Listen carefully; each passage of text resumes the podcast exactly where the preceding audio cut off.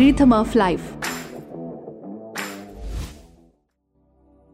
నమస్తే welcome to rhythm of life నేను మీ హోస్ట్ రమ నాతో పాటు life coach mentor Nallamo Sridhar గారు ఉన్నారు. శ్రీధర్ గారు నమస్తే అండి. నమస్తే అండి. కోపం దాన్ని కరెక్ట్గా వాడుకుంటే అది మనకి ఆయుధంగా ఉంటుంది. లేదా మనల్ని చాలా బలహీనపరిచే ఒక ఆయుధంగా కూడా మారిపోతుంది. మనల్ని హింసించే ఆయుధంగా. సో ఈ కోపాన్ని బ్యాలెన్స్ చేసుకోవటం ఎలా? అసలు చాలా సార్లు కోపాన్ని ఫస్ట్ అర్థం చేసుకోవటం ఎలా? మనకి ఎందుకు కోపం వస్తుందనే చాలా సార్లు తెలియదు నాకు కోపం ఎక్కువ అండి అంటారు చాలా మంది నాకు చాలా కోపం అండి. నా- నాకు తెలియదు నా చేతిలో ఉండదు. అలా వచ్చేస్తుంటుంది అంటారు. సో అలా తనకి తనకు తెలియకుండానే కోపం అనేది ఎందుకు వస్తుంటుంది మనిషికి? అలా తన కంట్రోల్లో ఉండకుండా. అండ్ ఆ టైంలో వాళ్ళ కోపంలో ఏం చేస్తారు ఏం మాట్లాడతారో కూడా తెలియదు దానివల్ల చాలా సమస్యలు ఎదుర్కోవాల్సిన పరిస్థితి కూడా ఉంటుంది కాబట్టి. అసలు కోపాన్ని ఫస్ట్ ఒక వ్యక్తి తన కోపాన్ని అర్థం చేసుకోవటం ఎలాగా? ఎందుకు కోపం వస్తుందనే విషయాన్ని తెలుసుకోవటం ఎలాగా? అలాగే ఈ కోపాన్ని ఈ బలంగా మార్చుకోవటం ఎలాగా? బలహీనతగా కాకుండా బలంగా మార్చుకోవటం ఎలా? ఇవన్నీ ఈరోజు డిస్కస్ చేద్దామనండి. తప్పకుండానండి తప్పకుండా రమణ గారు. ఇక్కడ కోపం అనే దాన్ని ఒక పర్టికులర్ ఎమోషన్ మనం తీసుకుంటే నా దృష్టిలో అత్యంత శక్తివంతమైన పూర్తి మెంటల్ ఎనర్జీ మొత్తం కూడా ఒక దగ్గర ఫోకస్ చేయబడే ఎమోషన్ ఏదైనా ఉందంటే అది కోపం మాత్రమే. మీరు కోపంలో ఉన్నప్పుడు చూడండి బాగా కోపంలో ఉన్నప్పుడు ఇంకా మిగతా అంతా మర్చిపోతారు. మిగతా మీరేంటి మీ వ్యక్తిత్వం ఏంటి లేకపోతే మీరు ఎవ్రీథింగ్ మర్చిపోతారు. కేవలం కోపం అనే ఎమోషన్ దగ్గర మాత్రమే మీ బ్రెయిన్లో వచ్చేటప్పటికి న్యూరల్ యాక్టివిటీ ఫోకస్ అయి ఉంటుంది. న్యూరాన్స్ మధ్య ఫైరింగ్ జరుగుతుంది. సో ప్రమాదకరమైన న్యూరల్ కెమికల్స్ ఆ న్యూరాన్స్ మధ్య ట్రాన్స్మిట్ అవుతూ ఉంటాయి. అంటే పూర్తిగా ఎనర్జీ మొత్తాన్ని ఒక దగ్గరికి లాగి ఆ ఎనర్జీ మొత్తాన్ని ఒక దగ్గర పెడితే ఏదైనా ఉంటే కనుక అది కోపమే. సో దీన్ని అర్థం చేసుకుంటే ఈ లాజిక్ని అర్థం చేసుకుంటే మరి ఇంత ఎనర్జీ ఉంది కదా ఇంత శక్తివంతమైన ఎనర్జీ ఉంది కదా దీన్ని మనకి హెల్ప్ అయ్యేలాగా ఉపయోగించుకోవచ్చు. అది ఎలాగో నేను తర్వాత చెబుతాను. దీనికంటే ముందుగా మీరు అన్నారు కోపం అనేది నాలో ఎందుకు కోపం వస్తుంది? అసలు తన కోపాన్ని తను అర్థం చేసుకోవడం అనేది ప్రతి మనిషికి కావాలి. సో తన కోపం అనేది మల్టిపుల్ డైమెన్షన్స్ ఉంటుంది ప్రతి కోపానికి కూడా. ఒక చిన్న డైమెన్షన్ చెబుతాను. ఇప్పుడు నేను ఒక పని చేస్తున్నాను. సడన్గా వచ్చేటప్పటికే మీరు అది అలా చేస్తారేంటి? ఇలా చేయాలి కదా అని చెప్పేసి మీరు ఒక పక్క నుంచి వచ్చి ఒక మాట అన్నారు అనుకోండి. అన్న వెంటనే ఇక్కడ నా ఇగో హర్ట్ అవుతుంది. ఇగో నుంచి వచ్చే కోపం అనేది ఒకటి ఉంటుంది. సో మనం ఈగోయిస్టిక్గా తయారైనప్పుడు ఆటోమేటిక్గా కోపం అనేది వస్తుంది. ఎవరో మనల్ని మన పర్సనల్ స్పేస్ లోకో మన ఒపీనియన్స్ లోకో మన నడవడికలోకో వచ్చి వాళ్ళు మనల్ని కరెక్ట్ చేయాలని ట్రై చేస్తున్నారు కాబట్టి అలా కరెక్ట్ చేయడాన్ని మన ఈగో భరించలేదు కాబట్టి వెంటనే నువ్వు నా జోలికి రావద్దు అని చెప్పేసి వాళ్ళని బయటకు నెట్టేయాలంటే గనక అది ఒక స్ట్రాంగెస్ట్ ఎమోషన్గా ఎక్స్ప్రెస్ అవ్వాలి కాబట్టి ఆ స్ట్రాంగెస్ట్ ఎమోషన్ ఎలా అవుతుంది? అది కోపం అవుతుంది. కోపం అనేది ఎక్స్ప్రెషన్లోకి వచ్చేస్తుంది. అంటే మనం పరోక్షంగా మనిషిని నువ్వు నా జోలికి రావద్దు నేనేంటో నాకు తెలుసు అని చెప్పేసి తన ఈగోని తను కాపాడుకునే ప్రయత్నంలో భాగంగా వచ్చేది అది కోపం. అలాంటి కోపం అనేది రిపీటెడ్గా మీరు ఫేస్ చేస్తున్నారు అనుకోండి. అలాంటి. కోపాన్ని ఈగో పెరిగిపోయింది అన్న విషయం ఆ మనిషి అర్థం చేసుకోవాలి. నేను పక్క వ్యక్తిని ఎందుకు నా స్పేస్లోకి ఎలవ్ చేయట్లేదు అన్న విషయాన్ని ఆ రూట్ కాజ్ని ఐడెంటిఫై చేయాలి. అంతే తప్పించి Hmm. అందరూ ఏం చేస్తారంటే నా కోపాన్ని తగ్గించుకోవాలి నేను ఊరికి కోపడుతున్నాను అని చెప్పేసి ఎమోషన్ లెవెల్లో దాన్ని సాల్వ్ చేయడానికి ట్రై చేస్తారు. కానీ రూట్ కాజు తను ఇగోయిస్టిక్గా తయారయ్యారు.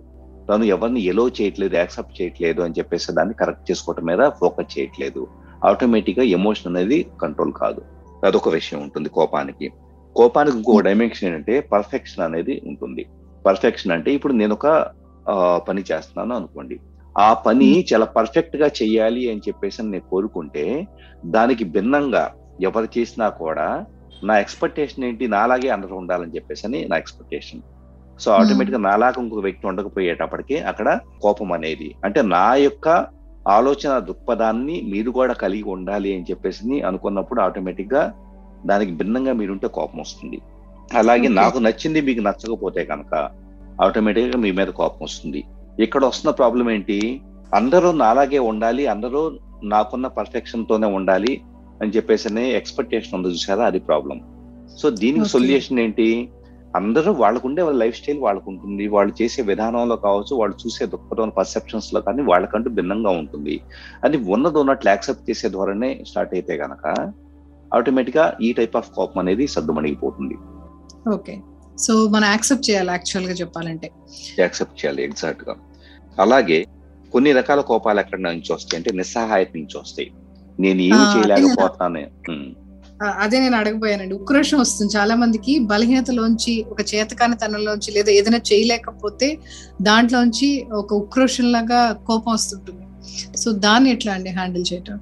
ఇప్పుడు ఏదన్నా నిస్సహాయమైన స్థితిలో ఉన్నప్పుడు కానీ ఎవరు ఏం కోఆపరేట్ చేయట్లేదు అన్ని నేనే చేసుకోవాల్సి వస్తుంది అని చెప్పేసి ఇప్పుడు ఫర్ ఎగ్జాంపుల్ హోమ్ మేకర్ ఉన్నారు అనుకోండి ఎవరు ఎవరి మానానికి వాళ్ళ కుటుంబ సభ్యులు ఇటాళ్ళు వెళ్ళిపోతారు ఇంట్లో చాలా పనులు ఉండిపోయినాయి ఇదంతా నేను ఒక్కదాన్ని చేసుకోవాల్సి వస్తుంది అనేది ఒక చిన్న ఎగ్జాంపుల్ సో అలాంటివి చాలా చాలా ఉంటాయి.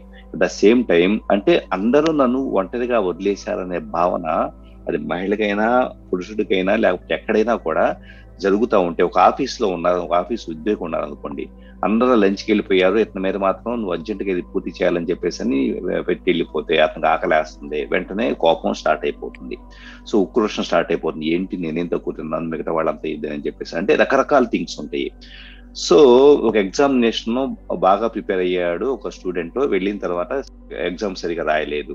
సో ఎంత ప్రిపేర్ అయినా నాకు ఎందుకు అనుకూలంగా జరగలేదు అనే నిస్సహాయత నుంచి కూడా అక్కడి నుంచి కూడా కోపం వస్తుంది. అంటే ఒక మనిషి తాను ఏమి చేయలేకపోతున్నాననే దాని దగ్గర నుంచేసి తనను తాను తన ఇగోని ప్రొటెక్ట్ చేయడానికి వచ్చే రెస్పాన్స్ సిస్టమే కోపం. అతను అంతకన్నా చేయటానికి ఏమీ లేదు. తన యొక్క నిస్సహాయత ఇంకొక ఫాములో బయటకు వస్తే తప్పించేసి ఆ నిస్సహాయత నుంచి అతను బయటపడలేడు. సో ఆ ఇంకో ఫామ్ ఏంటి? కోపం. సో అలాంటప్పుడు దాన్ని కరెక్ట్ చేసుకోవాలంటే ఏం చేయాలంటే కనుక కొన్ని సెకండ్స్ పాటు అయినా కూడా కోపాన్ని ఎవరో ఇనీషియల్గా వచ్చేటప్పుడు స్టాప్ చేయలేరండి. చాలా మంది అంటూ ఉంటారు నా కోపం రాకుండా ఎలా స్టాప్ చేసుకోవాలని చెప్పేసి అని.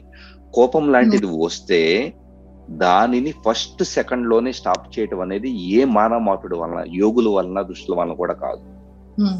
దానిని మనం ఏదైనా చేయగలుగుతామంటే ఎందుకంటే మీ బ్రెయిన్లో ఉండే ప్రీఫ్రంటల్ కార్టెక్స్ అనే లాజికల్ బ్రెయిన్ దగ్గర నుంచేసి మీ యాక్టివిటీ మొత్తం న్యూరల్ యాక్టివిటీ మొత్తం వెళ్ళి అమిగ్డాలా అని చెప్పేసి ఎమోషన్ సెంటర్కి వెళ్ళిపోతుంది. ఒక్కసారి అక్కడికి అక్కడ న్యూరల్ యాక్టివిటీ స్టార్ట్ అయిన తర్వాత అంటే ఎమోషన్స్ మీద మీ మీ బ్రెయిన్ పనిచేస్తున్నప్పుడు దాన్ని మళ్ళీ లాజికల్గా వెనక్కి తీసుకురావడానికి కొంత టైం పడుతుంది. ఒక seven to ten minutes time పడుతుంది. కాబట్టి ఇక్కడ మనం చేయగలిగింది ఏంటి కోపం అనే దాన్ని అర్థం చేసుకోవడానికి నెక్స్ట్ వచ్చేటప్పటికి ఆ ఏడు ఎనిమిది నిమిషాల్లో కరెక్ట్ చేసుకుని అర్థం చేసుకోవడానికి ఉన్న పరిస్థితిని అర్థం చేసుకోవడానికి ప్రయత్నిస్తే కనుక కోపపడే సందర్భాలు అనేవి తగ్గిపోతాయి. ఓకే. కోపాన్ని కంట్రోల్ చేసుకోవటం అనేది ఇమీడియట్గా జరగదు కాబట్టి ఆ పరిస్థితిని అర్థం చేసుకోవటం అనేది అంటే ఆ కామ్నెస్ తెచ్చుకోవడం కోసం పరిస్థితి మీద మనం డైవర్ట్ అవటం ఇమీడియట్గా. అంతే కదండి? డైవర్ట్ అవడం చాలా అవసరం. అలా కాకుండా నాకు కొంతమంది తన కోపాన్ని తాను బాగా ఎంజాయ్ చేస్తూ ఉంటారు. ఇది ఈ పర్టికులర్ టెండెన్సీ కూడా మనం చాలా మందిలో చూస్తుంటాం. నాకు కోపం వచ్చింది నాకే కోపం తెప్పిస్తావా అని చెప్పేసి దాన్ని మళ్ళీ మళ్ళీ గుర్తు తెచ్చుకొని జరిగిన సంఘటనని రెండు రోజుల పాటు నెల రోజుల పాటు సంవత్సరం పాటు అలా సాధిస్తూ ఉంటారు. సో దీంతో ఏమవుతుంది? వాళ్ళ ఎనర్జీ మొత్తాన్ని మళ్ళా ఆ పర్టికులర్ ఏరియా మీద ఫోకస్ చేస్తున్నారు ఏది బ్రెయిన్లో. అంటే తెలియకుండానే వాళ్ళ కోపానికి వాళ్ళే బలైపోతూ ఉంటారు. అవును. చాలా కామ్గా అయిపోయి అసలు ఎవరితో మాట్లాడలేకుండా కోపం నుంచి బయటకు రావటం ఎట్లాగో తెలియదు అంటే కోపాన్ని కాస్త కంటిన్యూ చేసాం అనుకోండి ఒక half an hour one hour continue చేస్తే తర్వాత దాంట్లో నుంచి బయటకు రావడం కూడా చాలా కష్టం అవుతుంది. చాలా కష్టం ఆ ఎమోషన్ నుంచి. సో అందుకనే దీనికి సొల్యూషన్ ఏంటంటే వీలైనంత త్వరగా మినిమైజ్ చేసుకొని ఆ ఎమోషన్ నుంచి త్వరగా బయటకు వచ్చేసేస్తే కనుక ఆటోమేటిక్గా ప్రతిదీ కరెక్ట్ అయిపోతుంది. ఓకే. ఆ ఇమోషన్ ఇమీడియట్గా కాస్త కట్ చేయగలగాలి మనం. ఆ ఇమోషన్లో అదే ఇమోషన్లో ఉండిపోయామంటే కనుక దాన్ని అడ్రస్ చేయలేము అండ్ దాన్ని కరెక్ట్ చేయలేము కాబట్టి ఫస్ట్ ఆ ఇమోషన్ నుంచి బయటకు రాగలిగితే అప్పుడు లాజికల్గా ఆలోచించి సరైన నిర్ణయం ఏదో తీసుకోగలుగుతాం. ఎమోషన్ నుంచి బయటకు రావడానికి కూడా ఒక చిన్న టెక్నిక్ ఏంటంటే రమా గారు మనుషులతో ముఖ్యంగా బాగా ఇష్టమైన మనుషులతో కాస్త వాళ్ళకి దగ్గరగా స్పెండ్ చేయగలిగితే గనక ఒక వ్యక్తి మీద కోపం వచ్చింది అనుకోండి ఆ వ్యక్తి కాకుండా ఇంకా బాగా ఇష్టమైన ఇంకొక వ్యక్తి దగ్గర ఫోన్ మాట్లాడటం కానీ లేకపోతే వెళ్ళి కలవటం కానీ కాస్త స్పెండ్ చేసుకుంటా వెళ్తే లేకపోతే డ్రైవింగ్ చేసుకుంటా హ్యాపీగా చాలా మంది డ్రైవింగ్ చేసుకునేటప్పుడు కూడా తమ కోపం నుంచి బయటకు వస్తూ ఉంటారు. ట్రాఫిక్లోకి వెళ్ళిన తర్వాత పీపుల్ని ఇదంతా చూస్తున్న తర్వాత అంటే డైవర్ట్ అయిపోతూ ఉంటారు. సో డైవర్షన్ అనేది మన ఆలోచన కోపం లాంటి స్ట్రాంగెస్ట్ ఎమోషన్ నుంచి ఈజీగా డైవర్ట్ చేసుకోవడం కష్టం కాబట్టి ఎన్విరాన్మెంట్ మొత్తాన్ని చేంజ్ చేసుకుని అలా సరదాగా బయటకు వెళ్ళేసేసి ఇక లాభం లేదని చెప్పేసి బయటకు వెళ్ళేసి ఒక టీనో కాఫీనో తాగి రావడం లేకపోతే కనుక జస్ట్ అలా పీపుల్ స్పెండ్ చేసి రావడం లేదా ట్రాఫిక్ని చూసి రావడం ఈ టైప్ ఆఫ్ యాక్టివిటీ చేస్తే కనుక ఆటోమేటిక్గా ఆ ఎమోషన్ నుంచి బయటకు రావడం చాలా సులభతరం అవుతుంది. ఓకే అండి. సో ఈ కోపం అనేది ఇందాక మీరు అన్నట్టు ఇగో నుంచి వస్తుంది అలాగే ఎదుటి వాళ్ళు కూడా మనలాగే ఉండాలని ఎక్స్పెక్ట్ చేయటం అండ్ రెండు మూడు నిస్సహాయత నుంచి వస్తుంది అన్నారు వీటిలో నా లక్షణం ఏది అని వ్యక్తులు ఫస్ట్ అర్థం చేసుకోవాలి. అర్థం చేసుకున్నాక ఫస్ట్ దానికి వాళ్ళు ఎలాంటి హోంవర్క్ చేయాలండి? అంటే ఫస్ట్ టైం ఇప్పుడు కోపంలో ఉండేటప్పుడు మనల్ని మనం ఎలాగో కంట్రోల్ చేసుకోలేం. మన ప్రవర్తన మీద మన మాటల మీద దేని మీద మనకి కంట్రోల్ ఉండదు కాబట్టి. సో ముందుగా ఒకసారి కోపాన్ని అంటే ఆల్రెడీ మన కోపం ఎలా ఉంటుంది ఎంత స్థాయిలో ఉంటుంది ఎంతసేపట్లో మనం బయటకు రాగలుగుతాం అనేది చాలా ప్రతి వ్యక్తికి ఒక అవగాహన ఉంటుంది కదండి. సో అవగాహన ఉండేటప్పుడు వాళ్ళు దాన్ని అర్థం చేసుకుని వాళ్ళని వాళ్ళు ఎలా ప్రిపేర్ చేసుకుంటాం అండ్ వాటి నుంచి బయటకు రావడానికి ఇప్పుడు ఒక పర్టికులర్ సందర్భాన్ని తీసుకున్నారు రమా గారు. ఒక వ్యక్తి వచ్చేటప్పటికే నేను చేసే పద్ధతిలో నేను వెళ్ళిపోతుంటే మీరు వచ్చి నాకు ఏదో ఏదో సలహా ఇచ్చారు ఉచిత సలహా అని నేను భావించాను అనుకోండి. అప్పుడు నాకు వెంటనే కోపం వచ్చింది అనుకోండి. ఆ ఒక్క సందర్భాన్ని మనం ఎగ్జాంపుల్గా తీసుకుందాం. వెంటనే నాకు మీ మీద కోపం వచ్చింది. అసలు మీరెవరు నాకు చెప్పడానికి అని చెప్పేసి కోపడ్డాను అక్కడ. ఇప్పుడు దాన్ని ఎగ్జాంపుల్గా తీసుకుంటే పెన్ను పేపర్ తీసుకొని నేను కోపడ్డప్పుడు నా బిహేవియర్ ఎలా ఉంది? దాన్ని గుర్తు తెచ్చుకొని దాన్ని ఒక కొన్ని లైన్స్లో రాసుకోవడం నా ఫేషియల్ ఎక్స్ప్రెషన్స్ దగ్గర నుంచి మీలో నేను అలా కోపడ్డప్పుడు మీలో వచ్చిన మార్పులు ఏంటి అన్న దాన్ని కూడా నేను రిటర్న్గా రాసుకోవాలి. మీరు ఎలా ఫీల్ అయ్యి ఉన్నారు? మీ ఫేస్లో వచ్చిన చేంజెస్ ఏంటి? లేకపోతే మీరు మాట్లాడిన మాట్లాడేది ఇదంతా కూడా నేను రాసుకోవాలి. అది ఫస్ట్ సెకండ్ దాంట్లోనే పెన్ను పేపర్లోనే ఎందుకు జరిగింది అది? అది నా ఇగో వలన. అంటే నేను ఇంకొక వ్యక్తి జోక్యాన్ని ఇష్టపడలేదా మిమ్మల్ని ఇష్టపడలేదా లేకపోతే కనుక ఎవరిని ఎలో చేయట్లేదా? అన్నది ఫస్ట్ క్లారిటీ రావాలి.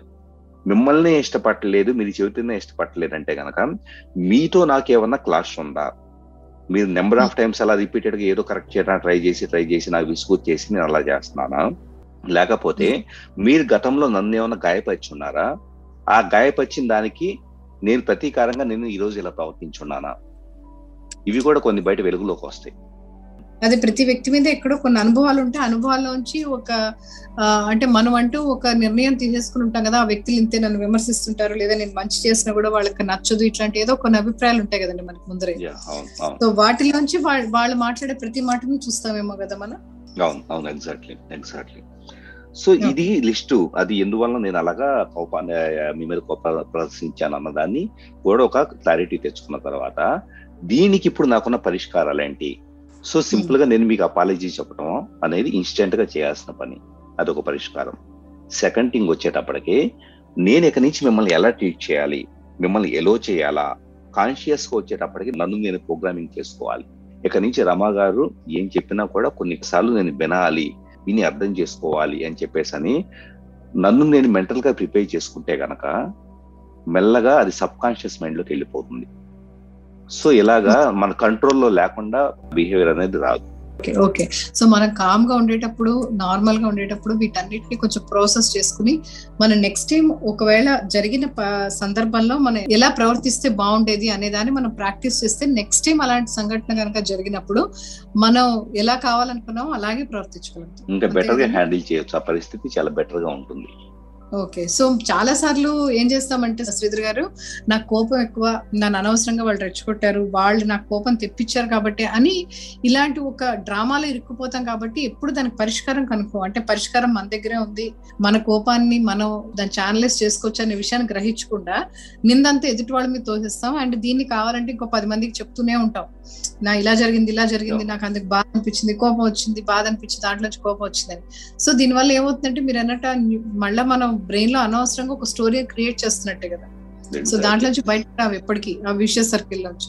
బ్లేమ్ గేమ్ స్టార్ట్ చేసినంత కాలం మీకు పరిష్కారం దొరకదండి కరెక్ట్. సో ఆ బ్లేమ్ అనేది ఫస్ట్ వదిలేసి మనల్ని కూడా మనం బ్లేమ్ చేసుకోకుండా ఓకే ఈసారి ఇలా చేశాను నెక్స్ట్ టైం ఇలాంటి పరిస్థితి ఎదురైతే నేను ఎలా ప్రవర్తించాలనే విషయంని నేను ఫస్ట్ ఒక ప్రాక్టీస్ చేసుకోగలగాలి బ్రెయిన్లో సో నేను ఒక ఇలా ప్రవర్తిస్తే బాగుండేది అనేది కనుక ఒక ఊహాజనితంగా నేను ఆలోచించగలిగితే నెక్స్ట్ టైం అలాంటి పరిస్థితి వచ్చినప్పుడు మీరు అన్నట్టు బెటర్గా దాన్ని హ్యాండిల్ చేయగలుగుతాం.